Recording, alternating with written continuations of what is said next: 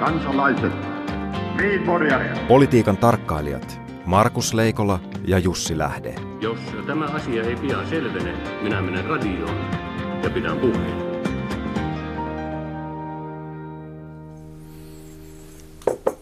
Terve Markus ja tervetuloa takaisin kotimaahan. Terve Jussi ja hyvää 50-vuotispäivää. Kiitoksia. Minkälainen oli Pietari tällä kertaa? Pietari on oikeastaan suhteellisen samanlainen kuin mitä se on tuossa ollut muutama sata vuotta. Tota, iso paikka, josta tällä kertaa ehkä mietin, kun jokaisella reissulla on vähän eri aatokset aina kuitenkin mielessä, niin tällä kertaa mietin sitä, että tuossa ihan Suomen rajan takana on kaupunki, jossa on, on tuota, satoja tuhansia muslimeja, eivätkä ne sieltä uhkaa meitä Suomea millään lailla. Niin, minkälaisia uutisia siellä, uhkauutisia oli? Nimittäin minulla on nyt sellainen, minä olen nyt ymmärtänyt tämän Venäjän sotilasdoktriinin viimeinkin. Ja, ja se perustuu suomalaiseen salaiseen aseeseen, koska viimeiset 50 vuotta Venäjä on ollut äärettömän kateellinen Suomelle tuntemattomasta sotilaasta. Nyt joudut ehkä hieman perustelemaan. No tuntematon sotilashan on ollut koko ajan se, että Venäjällä voi olla vaikka kuinka monta divisioonaa, mutta kun meillä on tuntematon. Ja sillä on, tätä, sillä on perusteltu niin taloudessa kuin, kuin tuota yrityselämässä muutenkin ja politiikassa asioita.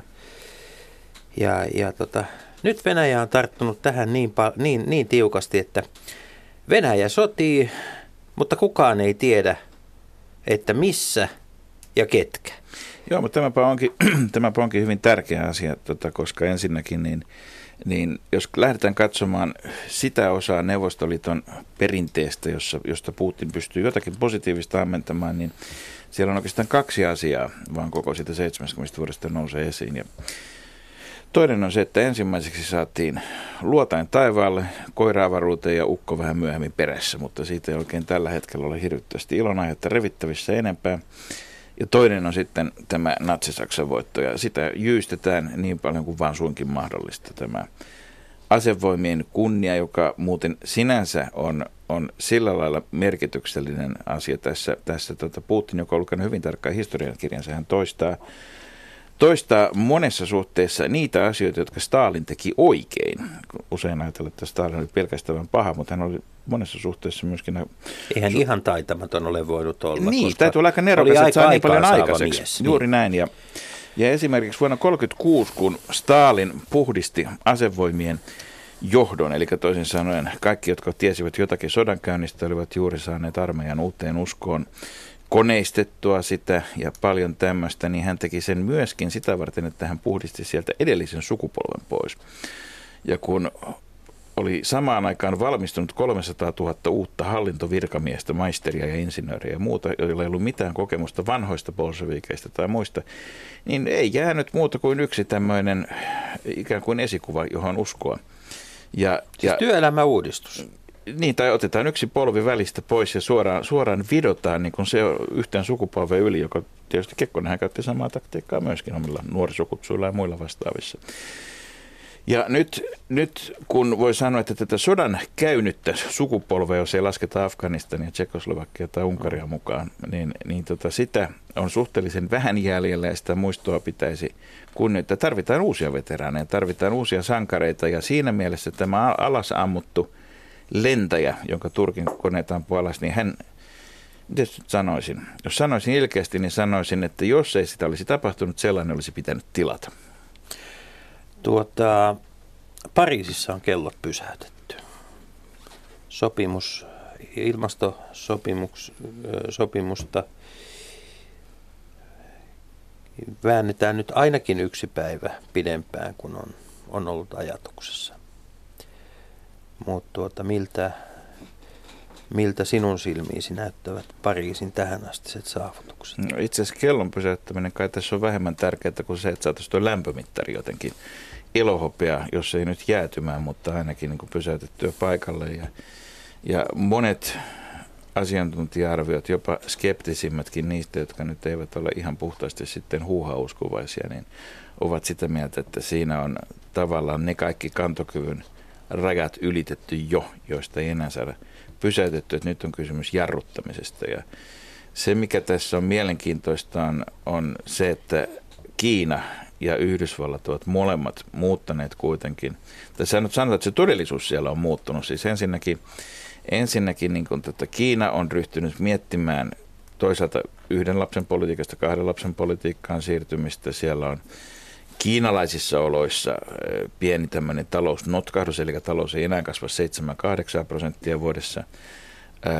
Halutaan mukaan kansainvälisiin valuuttakuvioihin, muihin kaikkiin tämmöisiin. Kiinassa siis toisin sanoen muutkin arvot kuin vain ragaton kasvu on tullut esiin, mikä johtuu pitkälti siitä, että vaikka Kiinassa ei ole oppositiota meikäläisessä mielessä, mutta nämä savusumut suurkaupungeissa niin tota, ovat tällä hetkellä suurin uhka kommunistisen puolueen yksinvallalle ja mandaatille toimia mielensä mukaan. Ja, ja taas samaan aikaan Yhdysvallat on muuttunut tässä välissä niin tota, kaikkiin huomaamatta nettoöljyn tuojasta nettoöljyn vieksi liuskeöljyn myötä. Että nämä, on, nämä on sellaisia kuvioita, joilla on merkitystä sille, että mikä valmius näillä kahdella isolla vaikuttavalla blokilla on sopia myös ilmastoasioista. Ja kyllä tässä on myös se, että Euroopan unionin johtajilla on on tarve onnistua. Olisi kiva saada missä, jotain missään muussa, missään muussa he eivät nykyisillä pääministeri- tai presidenttikausinaan tule jäämään historiankirjoihin positiivisessa mielessä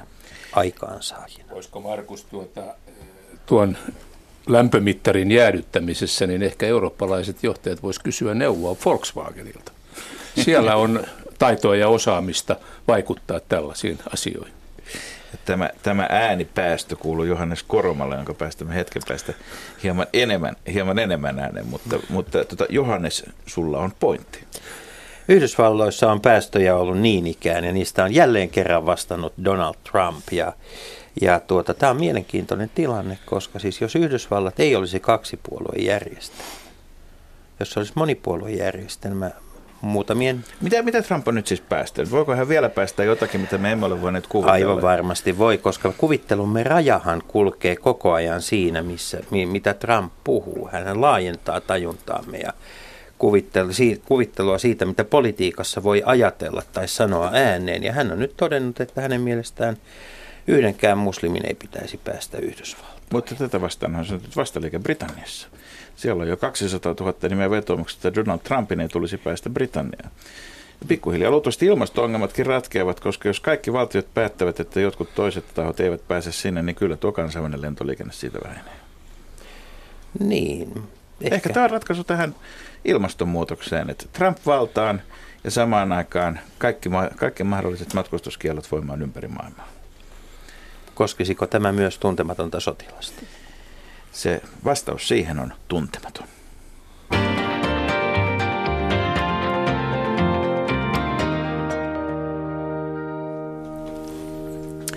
No niin, ja toivotamme nyt oikein virallisestikin tervetulleeksi vieraamme. Tervetuloa Johannes Koroma ja Erkki Vuoremaa. Ja siis niille nuoremmille alle 50-vuotiaille kuulijoillemme, eli Jussia nuoremmille, jotka eivät tiedä, niin, niin Johannes Koroma on toiminut siis ää, ensin TT, eli Teollisuuden ja työnantajien keskusliiton ensimmäisenä toiminnanjohtajana ja peräti ollut ensi, ihan ensitöikseen yhdistämässä rakentamassa tätä järjestöä yhdistämällä Suomen työnantajien keskusliiton ja teollisuuden keskusliiton yhdeksi järjestöksi, joka tunnetaan ny- nykyään nimellä EK parinkymmenen vuoden ajan, 1992-2003. Ja tämä loppupää osui samaan aikaan, jolloin Erkki Vuorenmaa oli taas vuorostaan toisella puolella neuvottelupöytiä Metalliliiton puheenjohtajana 2000-2008 ja pitkään toki ay tehtävissä ennen sitäkin. Hyvät herrat, en tiedä muistatteko elokuvan Space Cowboys. Se on amerikkalainen elokuva, jossa vanhemman polven astronautit lähetetään, lähetetään tuota avaruuteen, koska siellä oleva teknologia on sellaista, että nuoremmat eivät sitä ymmärrä. Ja tuota, kyllä tuntuu, että nyt, olisiko nyt sillä tavalla, että nyt ei ne nuoret, nyt ei ne nuoret. Minkä takia me ollaan nyt tilanteessa, että sopimuksia ei synny ja ihmisillä on, ihmiset saavat koko ajan lukea uut, lehdistä uutisia, että yhteiskuntasopimus on tainnut nyt kaatua jo kolme vai neljä kertaa tänä syksynä. Enä, Johan, enemmän Johan, kuin koskaan aikaisemmin. Niin, Johannes Koroma, miltä Suomen työmarkkinapoliittinen ja poliittinen kulttuuri näyttää? Se näyttää tietysti hyvin riitaisalta. Päällimmäisenä on kilvan tapahtuva huuto siitä, miten asiat ovat huonosti tai miten hallitus toimii väärin tai miksi heikompia sorretaan. Ja se ei ratkea, tämäkään sopimuskierros tai tämäkään työmarkkinaratkaisu ei synny huutamalla, vaan kyllä siihen tarvitaan hiljaista keskustelua ja ennen kaikkea luottamuksen palauttamista. Se on ainoa tapa edetä. Tapahtuu se sitten keskitetyn ratkaisun tai joillakin muilla tavalla sovittavien asioiden puitteissa. Erkki Vuorenmaa, onko suomalaista politiikasta tullut niin julkista, että enää ei ole rauhaa neuvottelijoilla pohtia ja toimia? Onko tässä, onko tässä käynyt niin, että, että tuota, sellaista, semmoista sopimisen hetkeä, semmoista hetkeä, jolloin se, hiljaista hetkeä, jolloin se yhteisymmärrys pikkuhiljaa alkaa syntyä, niin sellaista ei enää ole. Kyllä minusta semmoinen hetki tietenkin on olemassa. Se menetettiin tässä jo joku aika sitten. Ja äh, mehän on koettu tämmöinen samantyyppinen tilanne silloin 80-luvun lopussa, missä taisi olla demariministeri, joka yritti niin kuin tyrkyttää meille sopimuksia, työllisyyteen liittyviä sopimuksia. Taisi olla Puhakan Matti, jos mä muistan oikein. Kyllä. Ja nyt tässä tilanteessa, mikä nyt tässä työmarkkinakentässä on se kaikista ongelmallisin juttu, on se, että järkytetään tavallaan tämmöistä työmarkkinoiden välisen sopimuksen aikaansaamista hallinnon, siis hallituksen kautta erilaisilla ehdoilla. Ja se tuppaa vaan olemaan, että missään historian vaiheessa, katsoa mitä maata tahansa, se, se on erittäin huono menneisyys, lukuun ottamatta sota-aikoja tai erittäin poikkeuksellisia aikoja. Että jos ajatellaan vaikka näitä poikkeuksellisia aikoja, niin Esko, Halli, Esko Ahon hallituksen aikana oltiin aika lähellä semmoista poikkeuksellista aikaa, että olisi saattanut jonkun tyyppinen pakkolakikin tulla voimaan. Ja se johtuu pääasiassa siitä, että meiltä meni loppua rahat, joka oli niin se Mutta silloinkaan siihen ei menty.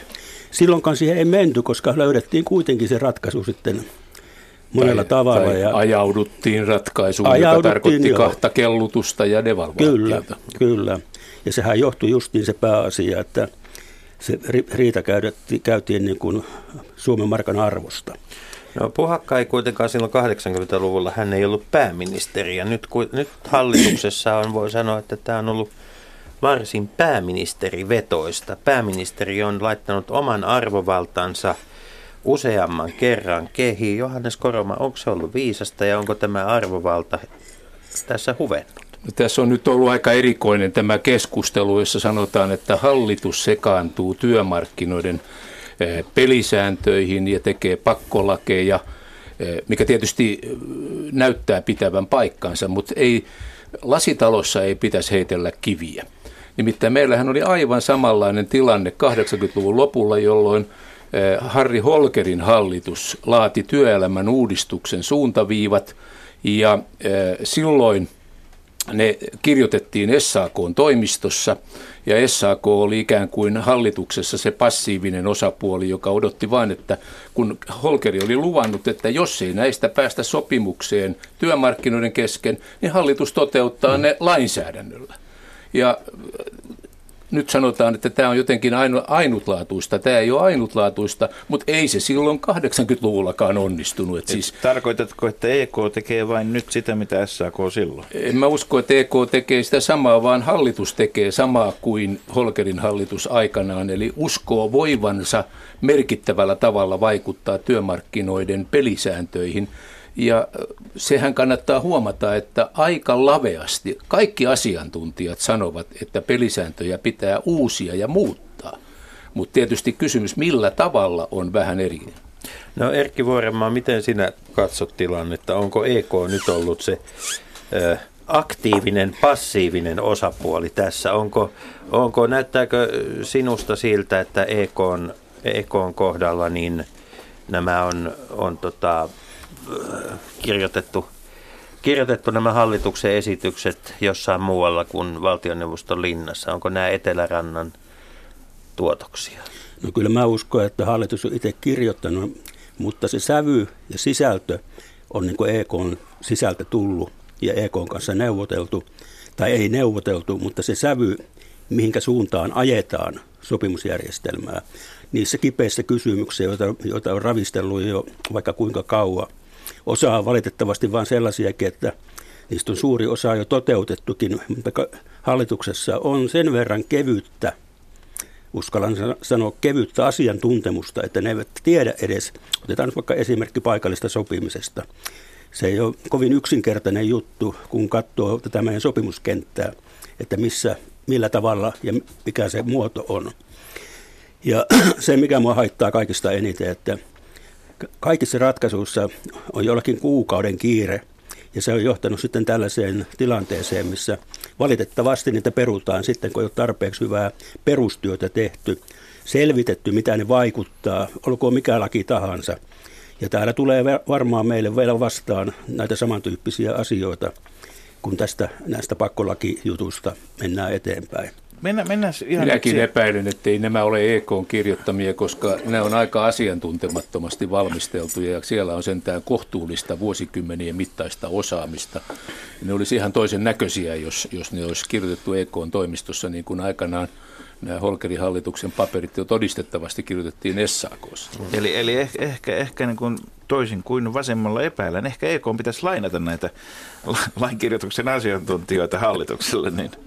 Sitten, mutta mennään, mennään, mennään, hyvät herrat, niin mennään, mennään siihen, että mitä tämmöinen sopiminen oikein on käytännössä. Eli, eli eikö se tarkoita sitä, että kaksi osapuolta koettaa löytää niin kuin pienimmän mahdollisen sellaisen yhteisen alueen, josta, josta voidaan sitten todeta, että hyödyt ovat isommat kuin oletetut ha- haitat, tai ainakin siis ainahan se on niin kuin tulevaisuuden arviointia ja spekulaatiota, ja tietysti siihen samaan pätee, että mitä useampi osapuoli, esimerkiksi kolmas tai hallitus tai muu siinä pöydässä on sen hankalampi se on sopia. Ja, ja tämä suomalainen järjestelmä tietysti se on lähtenyt palkkasopimuksista liikkeelle ja viime kädessä, viime kädessä ratkaiseva virstanpylväs oli vuonna 1940 tammikuun kihlaus, jolloin todettiin, että keskusjärjestöt voivat sopia keskitetysti, eli, eli on haluttu ikään kuin tämmöiseen sekatalousmaahan näitä suunnitelmatalouden hyviä puolia, mutta sitten vastaavasti, vastaavasti markkinatalouden hyvät puolet, parhaat puolet yhdistäen. Ja hyvä muistuttaa myös tässä vaiheessa, että käsittääkseni kautta aikojen liukumien, eli sitten erinäköisten muiden kuin sovittujen korotusten osuus toteutuneista ansiotason noususta on ollut ihan merkittävä sekin, että se tarkoittaa samaa kuin, että se mitä on sovittu pöydässä ei suinkaan ole kaikki toteama, vaan jostakin syystä työnäyttäjät ovat maksaneet sitten vieläkin vähän enemmän kuin mikä on ollut iso rutistuksen tulos, usein tosin siitä tuottavuudesta eikä mistä hyvänsä muusta. Mutta miten tämmöisen, e, tota, onko nyt tilanne jotenkin erilainen? Onko sopimisessa kyse muuta kuin siitä, että miten kaksi osapuolta voivat löytää yhteisen näkemyksen? Kyllä tässä on kysymys nyt aika paljon siitä, että myöskin taloudellinen tilanne ja yhteiskunnan tilanne on muuttunut. Muistan, että eh, silloin kun yhdessä ammattiyhdistysliikkeen kanssa eh, toimittiin Suomen EU-jäsenyyden puolesta ja jopa myöskin euron omaksumiseksi – niin eh, Lauri Ihalaisen kanssa yhdessä käytiin perusteesti läpi se, että mitä tarkoittaa jäsenyys, mitä tarkoittaa euro. Ja todettiin, että on erityisen tarkasti pidettävä huolta siitä, että palkankorotukset noudattavat tuottavuuden kehitystä. No nyt meillä on tapahtunut, koska devalvaatiokeino ei Koska devalvaatiota ei ole jäljellä. Ja nyt meillä on sattunut niin ikävästi, että tuottavuus on alentunut huomattavasti. Ja tässä neuvottelussa tavalla tai toisella yritetään koko ajan myös ottaa huomioon alentuneen tuottavuuden vaikutus. Ja kun AY-liikkeelle taas on lähtökohtaisesti eh, tärkeää, että koskaan ei alenneta palkkoja tai heikennetä työehtoja, niin nämä kaksi asiaa törmää toisiinsa ja vaikeuttaa tätä neuvottelutilannetta. Mutta tässä on se toinen puoli, että äh, 70-luvun lopussa niin siirrettiin palkkojen korotusmaksuja. Kerran onnistuttiin niin, siirtämään, siirtämään, kunnes siirrettiin niitä takaisinpäin. Kyllä, kyllä, mutta se sovittiin etukäteen. Ja tässä on tämä peruskysymys, mikä niin minusta on oleellinen tämän sopimuspolitiikan kannalta, että niin kauan kun on mahdollista, niin kyllä se sopimus osaajapuolien, eli työntekijä- ja työnantajapuolien sovittava. Ja kaikki tämmöiset ristiverot, jotka tulee siihen väliin, olkoon se mikään muu tahansa, niin se johtaa aina lyhyellä välillä ensinnäkin umpio ja pitkällä aikavälillä vielä suurempiin vaikeuksiin. Koskaan nimittäin ei mikään hallitusvalta ole pystynyt määrittelemään pitkä, pitkällä aikavälillä työmarkkinavälisiä sopimuksia. Koska kun tulee uusi aika, niin sopimukset muuttuu taas jossakin vaiheessa. Että jos otetaan vaikka tämä kolme vuotta, mitä hallitus nyt tarjoaa, niin mä olen aivan sataprosenttisen varma, että kuuden vuoden kuluttua ne ei ole enää ne, mitä ne on. Silloin uusi hallituskin sitä paitsi. Voi Joo, tässähän on... kun, tähän... kun, sanotaan, kun sanotaan devalvaatio, että se oli aikaisemmin, niin devalvaatio liittyy kiinteästi myöskin inflaatio. Kyllä. Onko tämmöisessä nolla- tai miinusmerkkisen ratkaisun maalla se sitten deflaation pelkoista kaikki niin kuin, kaikki, kaikki, kaikki tietää suurin piirtein sen, että niin vähän kuin deflaatio-olosuhteista tiedetään, niin kukaan ei sellaista halua kuitenkaan. Kyllä, tässä on kysymys tästä hyvin poikkeuksellisesta ja pitkään jatkuneesta taloudellisesta tilanteessa, joka, jolle on tyypillistä myöskin tämä nolla-inflaatio. Niin nolla Kaik- on vielä hyvä, mutta miinusmerkki on täysin hallitsematon. No se, se vaara on tietysti olemassa ja sen takia nyt Euroopan keskuspankki, niin kuin Yhdysvaltojen liittovaltion pankkikin, yrittää pitää kaikin keinoin huolta siitä, että inflaatio kasvaisi sinne lähemmäksi kahta prosenttia, niin, niin joka on ikään kuin tervettä. Ja, ja tämä siis äsken mainitun tuottavuuden alenemisen rinnalla tuottaa juuri näitä sopimisvaikeuksia. Ei mielestäni millään tavalla ylivoimaisia, mutta tässä on suurempi ongelma, on tämä luottamuksen puute. Ja eh, rohkenen väittää, että vaalitulos eh, sellaisenaan aiheutti ongelmia eh, keskustapuolueen huikea voitto ja sosiaalidemokraattien häviäminen vaaleissa niin paljon kuin tapahtui, jätti jälkeensä niin pahan trauman, että nyt siis työmarkkinaneuvottelujen ongelmat liittyvät myöskin poliittiseen hallituksen epäonnistumisen todistamiseen tai jopa mieluummin hallituksen kaatamiseen. Ja tämä kimppu ei tee helpommaksi näitä neuvotteluita. Eikä, mä en, kyllä to, tässä, mä en tohon kyllä usko. Mutta jos, jos näin oletetaan, niin eikä tämä nyt ihan ole Hannes Korma myöskin julkaissut tuoreen kirjan tota, TTn ja sen edeltäjien ja EKn historia, historiasta. Eikä kai tämä mikään uusi tilanne ole, että työmarkkinatilanne yleispoliittinen tilanne, vaalitilanteet ovat naimisissa tavalla, joka, joka, joka, josta ei koskaan ole tehty mitään virallista kihlausta, kuten tammikuun kihlaus, mutta avoliitossa vähintäänkin.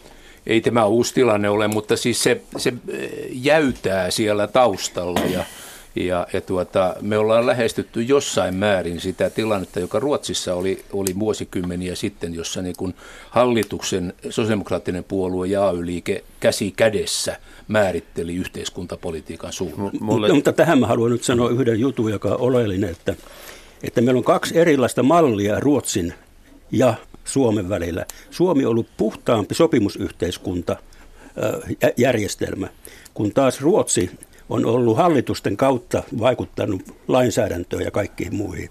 Ja tässä on kaksi aivan eri maailmaa ollut aikoinaan. Kyllä, kyllä. Ja sen takia nyt me ollaan vaikeuksissa, koska nämä maailmat ovat muuttuneet.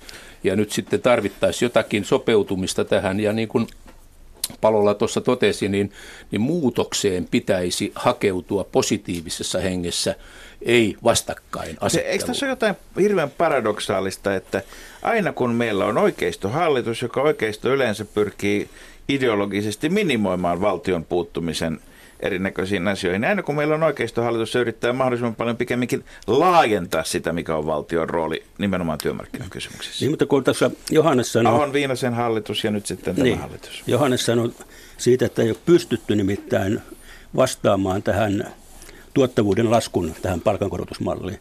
No viiden vuoden aikana suurin piirtein reaaliansiot on laskenut koko ajan jonkun verran. Ei mitään jyrkkää, eikä kaikilla aloilla mutta kuitenkin on laskenut, mutta se ei ole tuonut mitään semmoista sykäystä tänne. Ja se johtuu yksinkertaisesti siitä, että me ollaan vientiriippuvainen maa, niin niille tuotteille, mitkä meillä Suomessa tällä hetkellä on ja Euroopassa, niin meidän ongelma on se, että ei, meillä on enemmänkin investointilama Euroopassa ja maailmassa, joka koskee Suomea rajusti.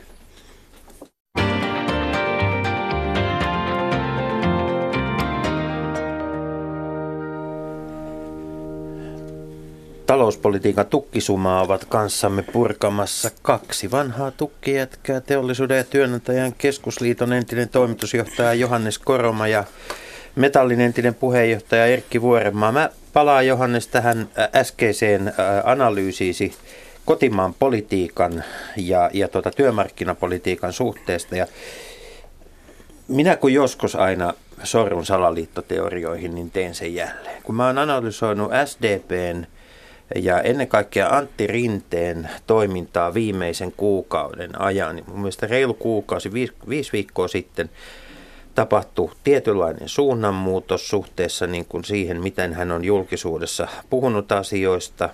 Ja ja, muutos. Ja, ja, tuota, ja tuota niin, mulla on kyllä sellainen olo, että, että SDPssä ja kenties kulisseissa muutenkin ollaan pohtimassa sitä vaihtoehtoa, että entäs jos tätä hallituksen kallupkannatuksen putoamista paikattaisinkin sillä, että meille tulee kesken vaalikauden siirrytään neljän keskisuuren puolueen hallitukseen, että SDP tulee nykyiseen hallituspohjaan mukaan – ja sitten päästään ratkomaan näitä. Onko, ole, o, o, onko nyt niin, että minun on ruvettava taittelemaan tinapaperista itselleni hattua? Tämä on ajatus, joka on minulle aika vieras, siis en, en tunnista tätä tilannetta tällaisena. Minusta pikemminkin näyttää siltä, että tässä on niin kuin kauhun tasapaino, että siis hallituksella – ei ole varaa mennä uusiin vaaleihin, koska ennusteet näyttävät niin erilaiselta kuin millä pohjalla hallitus on kokoonpantu. Ja, ja toisaalta nämä Gallup-tulokset sitten houkuttelevat oppositiota entistä jyrkempään kritiikkiin, koska ne saattaisivat pärjätä uusissa vaaleissa paremmin kuin edellisissä. Mutta miksi SDP on sitten hiljaa ja tukee hallitusta tällä hetkellä monissa asioissa ja sanoo, sanoo että hyvin, hy, hyvin tehtyä työtä? mun mielestä tämä lähtökohta perusjuttu, mitä Johannes sanoi, en mäkään usko tähän ihan helposti. Ja niillä perusteilla, jotka lukeutuu siihen kannatukseen siis, joka, joka on lähtökohtana. Mutta se perusjuttu on tietenkin erilainen tästä eteenpäin, että onko mahdollista ratkaista tämä pakkolakisuma jollakin tavalla. Ja mitä tapoja on, niitä on hirveän vähän loppujen lopuksi. Koska jos, näitä pakkola, jos pakkolait tulisi voimaan, niin mä olisin äärimmäisen huolissani siitä, että mikä pitkän aikavälin työmarkkinakentän riitainen linja on, koska työehtosopimukset tehdään kuitenkin liittojen välillä, eikä keskusjärjestöjen välillä. Ja, ja se avaa semmoisen suman, mitä kukaan ei osaa ennustaa. Niin, onko tässä nyt se riski, että niin, tai oikeastaan mennään vielä siihen, että, että Johannes Koroma, niin mikä on oma käsityksesi, miksi EK juuri nyt kesken tämän, miten nyt sanoisi, hieman tulehtuneenkin ilmapiiri, miksi EK juuri nyt ilmoittaa aikovansa luopua keskitetyistä ratkaisuista kokonaan? Se on tietysti ja, ollut... ja jopa niin kuin sitoa itse omat kätensä selän taakse, mikä osoittaa lähes houdinimaisia kykyjä. Sehän on ollut pitkään EKn sisällä keskustelun aiheena. Jo minunkin toimitusjohtajakaudellani vaadittiin aika ajoin luopumista keskitetyistä ratkaisuista ja, ja periaatepäätöksiäkin siitä tehtiin. Sitten aina loppuvaiheessa saatettiin hallituksen maan hallituksen painostuksesta tai, tai pienimmän pahan periaatteella sitten päätyä kuitenkin jonkinlaisiin keskitettyihin ratkaisuihin. Siis henki oli vahva, mutta liha oli vähän heikko silloin, että ei, ei uskallettu tehdä tätä päätöstä. Nyt tätä on pitkään, käsitykseni mukaan aika pitkään valmisteltu. Ja, ja se päätös nyt sitten vaan piti jossakin kokouksessa tehdä. Ulkopuolelta käsin ajoitus näyttää onnettomalta. No varmasti näyttää siltä, mutta mä luulen, että sillä ei ollut mitään tekemistä tämän yhteiskuntasopimuskeskustelun kanssa sehän vaatii kahden kokouksen hyväksymistä, eli siis toisin sanoen vasta, vasta keväällä on pakko päättää, päättää samalla tavalla. Ja, ja tietysti eh, en lähde ennakoimaan, että voiko joku muuttaa sitä päätöstä. Mutta minusta siis eh, se on yksi niitä asioita, joita ehkä tämän muutoksen myötä, sitä on aika perust, hyvin perusteltu tätä paikallisen sopimisen ja alakohtaisen erilaisuuden huomioon ottamista. Ja, ja asiantuntijatkin, taloudelliset asiantuntijat eri taholla ovat pitäneet sitä tarpeellisena.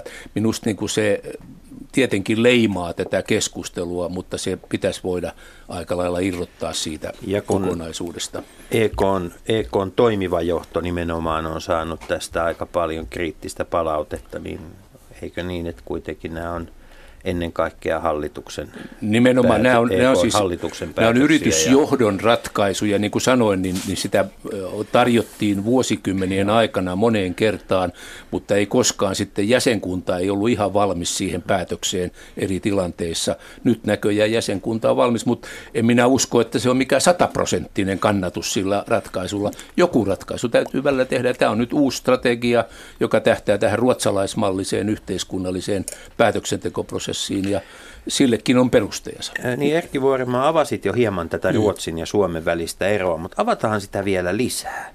Miten Ruotsi toimii ja miten ruotsalaiset ää, työmarkkinaosapuolet toimivat toisin kuin Suomi? Kuitenkin kun katsotaan sitä, että miten, mikä on tilanne maissa, niin joku voisi ajatella, että tämä Ruotsin mallissa on ollut jotain ehkä enemmän hyvää jotain, kuin Suomen Jotain ne tekee oikein. Esimerkiksi Ruotsin mallissa on, siis työmarkkinakenttä on ihan erilainen, se pitää muistaa. Siellä on keskitetty yksi iso teollisuusliitto nykyään, IF Metal, joka, joka vaikuttaa myös tähän samaan asiaan. Mutta siellä on pitkään tehty sopimukset siltä periaatteelta sen jälkeen, kun paikallinen keskusjärjestö, työnantajajärjestö kieltääntyi tekemästä ja jäi niin neuvotteluosapuolena ulkopuolelle. Ja jota se on toteuttanut niin siellä on tehty jo sitäkin ennen, että on hyväksytty vientiteollisuuden neuvotteluasema määritellä palkankorotuksen taso. Että se on aika pitkä historia. Ja nyt kun tämä historia, jos ajattelee tänä päivänä IF-metallin osalta, kun se koko sen koko vientisektorin melkein kokonaan, on siellä joitakin poikkeamia, niin, niin se on niin uskottava se ratkaisu, aina kun tehdään niin palkka tai joku muu ratkaisu, että se menee niin läpi tämän koko ajattelukenttä. Mutta sitten toinen puoli on se, että... Mikä, mikä siis myös tarkoittaa sitä, että kun vientiteollisuudessa kuitenkin edelleenkin valtaosa työsuhteista on hyvin iso valtaosa on tyypillisiä työsuhteita. Niin Aika paljon tyypillisiä. ja sitovuus ja sitten kaikki nämä tämmöiset silpputyö ja muut ongelmat mm. ja kunnalliset ja määräaikaiset, ne voidaan ikään kuin sovitella muilla kentillä. Mutta sitten vielä kun mennään vähän syvemmälle tähän ammatisliikkeen puolelle, niin tota, IF Metalli on, paljonkohan se puolisen miljoonaa jäsentä, kunhan siellä suurin piirtein on.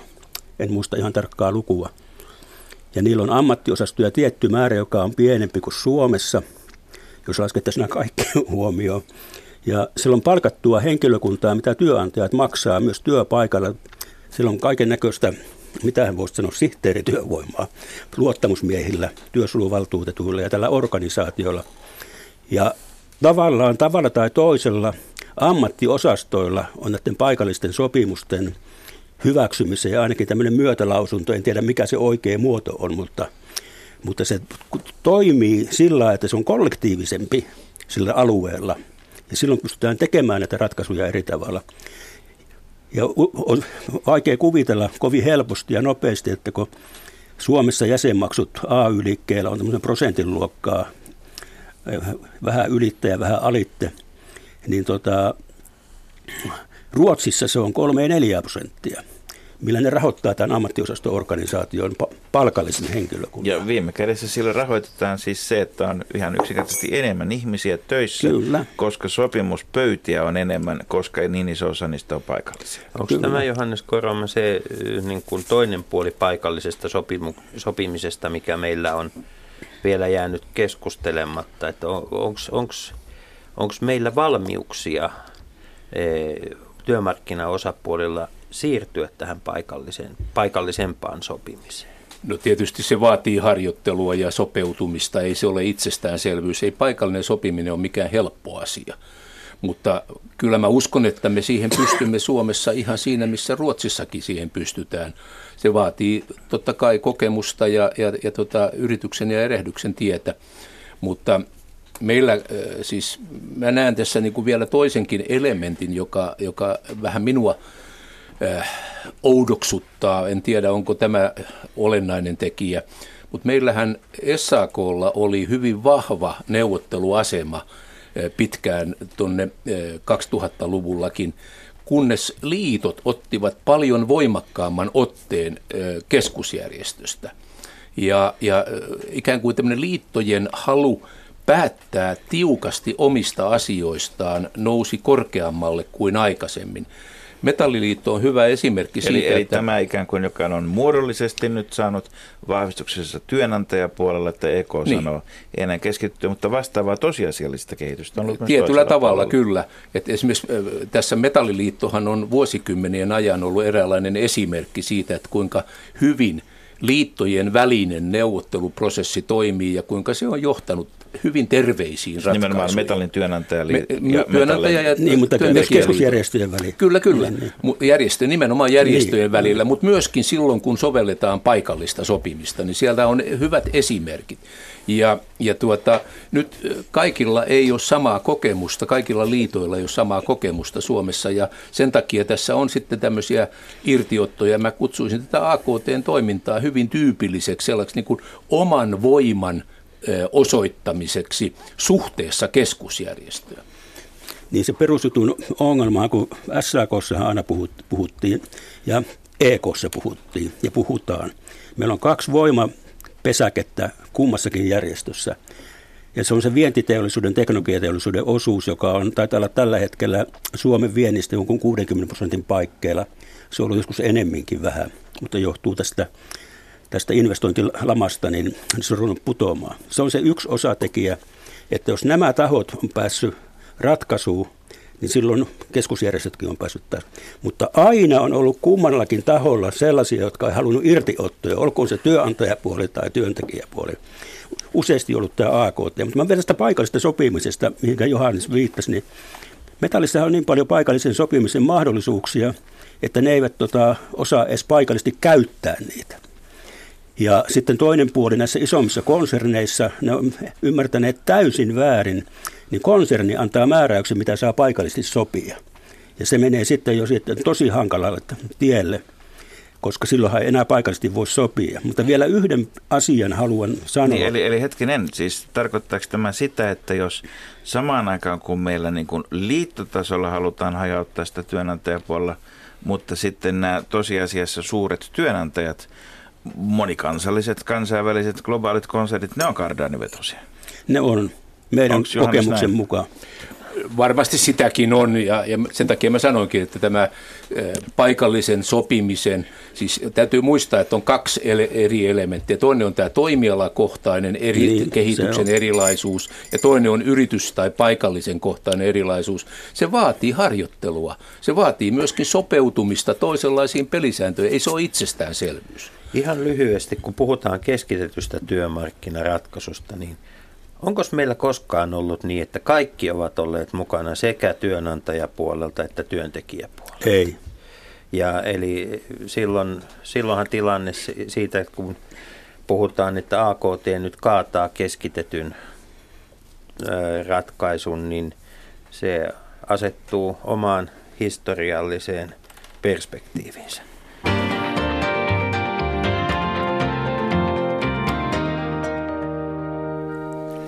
Puhutaanpa hetki luottamuksesta, joka on tänä päivänä, voi sanoa, tullut aikoinaan niistä Marksin työn ja pääoman ja sitten informaation lisäksi ehkä neljänneksi tuotannon tekijäksi. Että sitä luottamusta tarvitaan, se voi enetä, se voi vähetä, se voi kasvaa, se voi hukata, se, se voi kasvaa korkoa.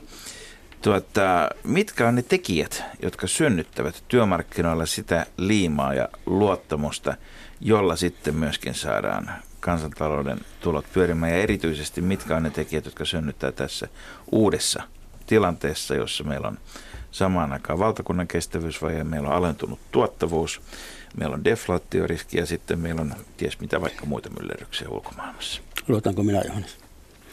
Siis tämä luottamus on siitä mielenkiintoinen juttu, että sitä ei voi kukaan antaa. Sitä ei voi kukaan tulla tarjoamaan, se on tässä näin. Ja se perustuu, jos mä käytän nyt metalli ja metallityöantajia niin kuin tämmöisenä peruslähtökohtana. Meidän ensinnäkin pitää uskoa, että kumpikin ei vedätä sopimusten yhteydessä. Se on se yksi tekijä. Ja toinen, että jos huomaa... Siellä että, ei läpällä puhuta. Ei. Ja, ja se, perusjuttu on, toinen perusjuttu on ihan oleellinen, että tota, silloin kun ollaan sovittu jotain, niin sitä sopimuksesta pidetään kiinni. Mutta kaikkia ennen näitä, niin ihmisten keskinäinen luottamus pitää syntyä siellä neuvottelupöydissä. Koska jos sitä ihmisten keskinäistä yhteisymmärrystä ja luottamusta ei ole, niin ei ole järjestöjenkään välillä. Miten se syntyy? Miten tämä no se, henkilö... Se, no se syntyy, että jos ajatellaan tämmöistä liittokohtaista ratkaisua, joka sitten vaikuttaa keskusjärjestöjenkin ratkaisuihin aina, niin se syntyy oikeastaan sillä, että, että niin kun, jos käyttää metallia esimerkkinä, niin meillä ruvettiin puhumaan 80-luvun loppupuolella, oikeastaan jo aikaisemmin, sulla on Penttilä aikana jo ensimmäisen kerran, en, ensimmäisen kerran oli, missä niin kuin yritettiin ehtiä ennakoivasti kaikkia tämmöisiä riskejä ja ongelmia, mitkä niin voi syntyä. Ja käytettiin esimerkkitapauksia myös palkan muodostamisessa. Parake oli meidän kentässä hirveän riitane. Palkkarakennekehitys. Niin, ja se oli hirveän riitane, mutta sekin saatiin vietyä läpi. Ja valitettavasti se johti monien hyvien pääluottamusmiesten potkuihin. Mutta se oli kuitenkin se ison prosessin summa. Ja se synnytti semmoisen luottamuksen hyvin vanka. Ja se luottamus on säilynyt hirveän kauan, mutta nykyään näyttää siltä, että siinä luottamuksessa on tällaista valitettavaa rakoilua. Hyvinkin paha, mistä Johannes alussa jo aloitti, että, tämä, että tämän keskinäisen luottamuksen synnyttäminen on vaikea, mutta se on, se on prosessi. Ja jos siinä prosessissa tulee joku semmoinen jyrkkä katko jostakin syystä, olkoon se sitten mikä syy tahansa, niin niillä on aina pitemmät, kun se pitää taas aloittaa niin uudestaan sen luottamuksen rakentaminen. Onko mahdollista enää saavuttaa nykyisen hallituksen ja, ja tuota, palkansaajaliikkeen välillä luottamusta? No musta mä, mä sanoisin tällä, että kaikkien hallitusten kanssa hän pystyy sa- saattamaan luottamuksen. Mutta mä en usko, että yksikin pakkolaki, joka menee läpi, niin tämän hallituksen aikana ei saa kertaakaan luottamusta takaisin. Johannes Koroma, Erkki Vuorenmaa, mä siteeraan nyt seuraavaksi STTK puheenjohtaja Antti Palolan haastattelua Helsingin Sanomissa. Tässä on muutama pidempi sitaatti. Valitettavasti ammattiyhdistysliike on menettänyt kyvyn tehdä aloitteita, uudistaa työelämää ja yhteiskuntaa ja uudistua itse. Meistä on tullut säilyttäjiä, emme osaa ottaa huomioon nopeasti muuttuvan työelämän ja esimerkiksi nuorten tarpeita. Kuvittelemme, että entisillä opeilla pärjää tulevaisuuden maailmassa. Mitä on tapahtunut näiden vuosien varrella? Eipä juuri mitään. Keskitymme neuvotteluissa aina lopulta työelämän hyväosaisten, toistaiseksi voimassa olevassa työsuhteessa työtä tekevien etuihin. Puolustamme ainoastaan tämän joukon työttömyys- ja muutosturvaa. Emme aidosti ja oikeasti ole kiinnostuneita muiden kuin tanakasti työelämässä olevien edunvalvonnasta. Näin siis STTK puheenjohtaja Antti Palola. Miltä nämä sanat kuulostavat? Siinä on tietysti hirveän paljon sitä ajattelua, jota, joka, joka minunkin silmissäni työmarkkinoihin liittyy. Tietysti täytyy huomata, että saman tien SAK puheenjohtaja ja, ja tuota Akavan puheenjohtaja torjuivat tämän kritiikin, mutta kyllä siinä on siis paljon totta. Ja ö, olen huomannut, että erityisesti nuoret ja uudet toimialat, esimerkiksi tietotekniikkaan tai tiedon varassa toimivat toimialat, ovat täysin kyllästyneitä tähän kun, pääasialliseen palkkatyössä olevien ihmisten työn säätelyyn ja hakevat vapauksia. Ja siellä puolella ei ole tullut tarjolle mitään uusia, muuta uusia mahdollisuuksia kuin se, että ei, ei liitytä työnantaja- eikä työntekijäliittoihin ja edetään ihan omissa, omissa oloissa.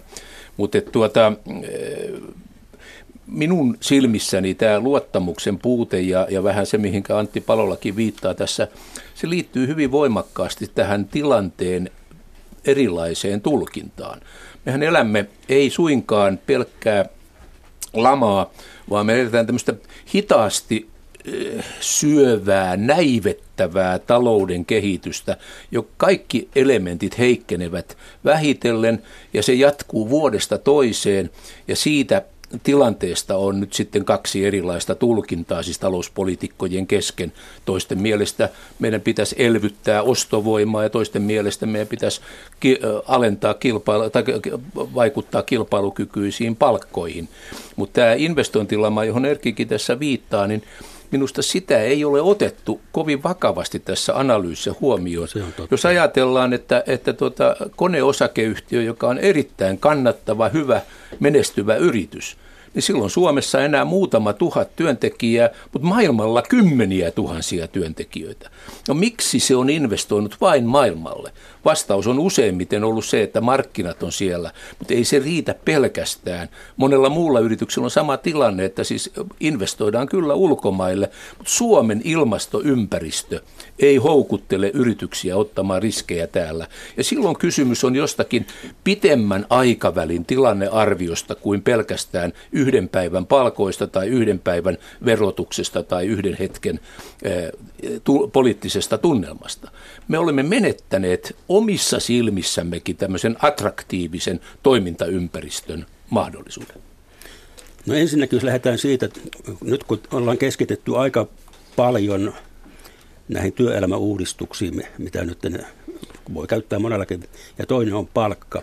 Mä en ensinnäkään usko, että niin matalaa palkkaa me voitaisiin kellekään maksaa, että me pärjättäisiin muiden näiden markkinoiden Kiinan kumppaneiden kanssa.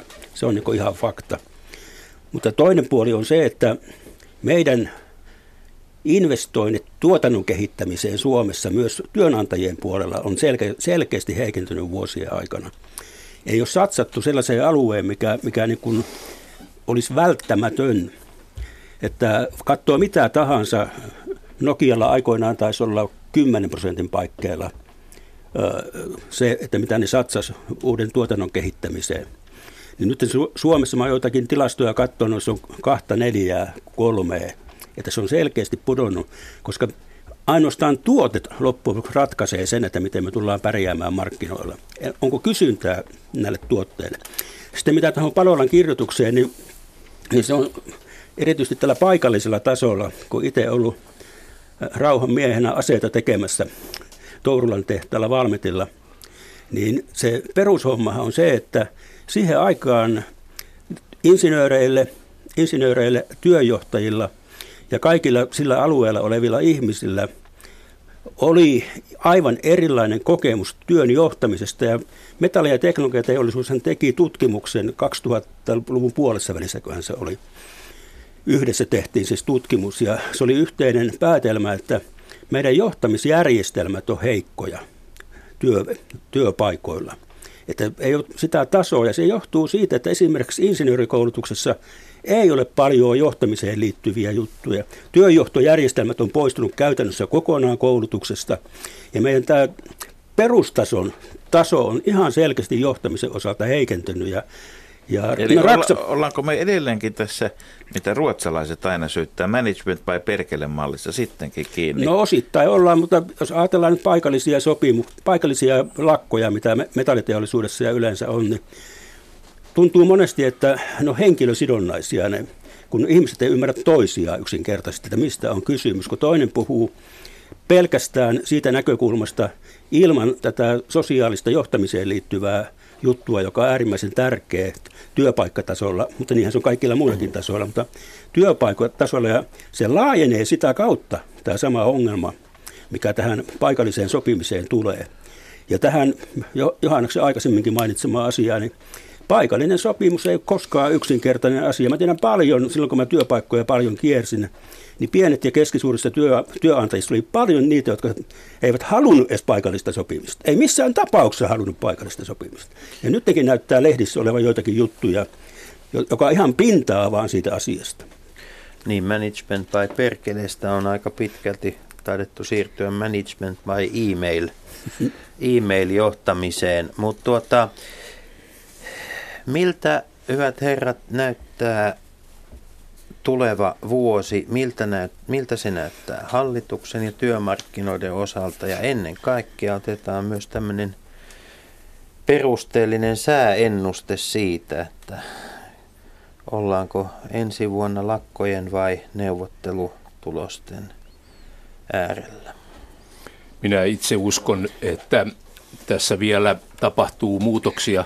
Minusta oli aika mainiota, että eräs poliittinen toimittaja tänään arveli, että, että nyt voidaan siirtyä hiljaiseen neuvotteluun, kun tähän saakka neuvotteluja on käyty pääsäpainoisesti julkisuudessa. Ja se on minusta positiivinen merkki. Mä uskon, että eh, erilaista yhteydenpitoa, eh, joka voisi johtaa jopa tähän sopimukseen, eh, sitä jatketaan. Ja jos nyt sitten tämä hallituksen asettama työryhmä pääsee tästä paikallisesta sopimisesta kohtuullisesti, siis työmarkkinaosapuolet kolmikantaisesti pääsevät jonkinlaiseen sopimukseen, miten sitä viedään eteenpäin, niin se kyllä kannustaa luottamaan siihen, että vaikeimmistakin asioista vielä voitaisiin sopia. Mutta jos kävisi niin huonosti, että mihinkään tällaiseen rakentavaan keskusteluun ei todellakaan enää olisi edellytyksiä, niin kyllä silloin tulee mieleen aika pelottava kuva siitä, että, että meidän jo valmiiksi suurissa vaikeuksissa oleva taloutemme ja työttömyys tulee vain lisääntymään. Vaikeudet ja työttömyys tulee lisääntymään ensi vuoden aikana, kun, kun silloin ei ajatella kokonaisuuksia, silloin ajatellaan vain joko toimiala- tai liitto- tai yrityskohtaisia protesteja. Halutaan näyttää, että tämä hallitus – tekee kelvotonta lainsäädäntöä, haetaan tukea Euroopan unionista ja perustuslaista ja, ja, ja tuota, varmasti myös poliittisia lakkoja tulee aika paljon, eh, joka ei tietenkään tähän taloudelliseen tilanteeseen lainkaan sovi eikä sitä edesauta, mutta mieli pahaa ehkä jollain tavoin purkaa. Erkki Vuorenmaa, minkälainen ensi vuosi on pahimmillaan ja parhaimmillaan? No se on parhaimmillaan, mistä Johannes aloitti, että löydetään ratkaisu vielä ja pystytään kaikki pakkolait niin vetämään takaisin. Mutta jos pakkolait to- toteutetaan, niin mun uhkakuva on vielä jyrkempi sen takia, että me pitkästä aikaa ollaan menossa kohti yleislakkoa. Ja toinen vaihtoehto, tämä lievempi, on tämä, mikä Johannes mainitsi, tämä, tämä että on niin alueellisia ja paikallisia riitoja ja kaikkea muuta poliittista lakkoa. Eli, eli toisin sanoen jos keskitetty sopiminen jää, niin tulee keskitetty lakko, eikä suinkaan vain. Se on, se on iso, se on iso riski. Tuota, onko meillä alkaa pian tässä aika loppua, niin näyttää. aika loppua kaikesta huolimatta, vaikka tätä työmarkkinahistoriaa harjoitettu paljon, mutta ketkä, kenen, kenen, kenen olisi sitten helpointa tai todennäköisintä ensiksi löytää toisensa, jos palataan tai että mistä se luottamus lähtisi, rakentu, lähtisi rakentumaan, kun tässä on näitä tahoja, on liittoja, on keskusjärjestöjä, on hallitusta, niin, niin ketkä, ketkä niissä hiljaisissa neuvotteluissa nyt sitten, kenen olisi viisainta ensin saada sellainen ratkaisu, että siihen voi lähteä muut tulemaan. Työmarkkinajärjestöt. Niin mä sanoisin vielä jopa niin, että eh, mielipidet että johtavat ammattiliitot työnantajaliittojen niin. kanssa voisivat eräällä tavalla murtaa sitä neuvottelujäätä. Mm-hmm. Et siis mä en usko, että se ratkeaa häkämiehen ja lylyn välisissä keskusteluissa. Ei, ei, ei. Eli, Vaan se pitää eli mennä vienti... sinne niin kuin vahvojen mielipiteen muodostajien tasolle ja, ja Vienti, hakea Vientiliitot, sieltä. mutta siten, että silloin keskusjärjestöjen vientiliitot, Jos vientiliitot pääsevät yhteisymmärrykseen keskeisistä asioista, niin silloin kyllä vahva tuki silloin myöskin keskusjärjestötasolla. Se on täsmälleen näin, että keskeisten liittojen pitää saada yhteinen ymmärrys, jossa vientiliitot kaikista tärkeimpiä.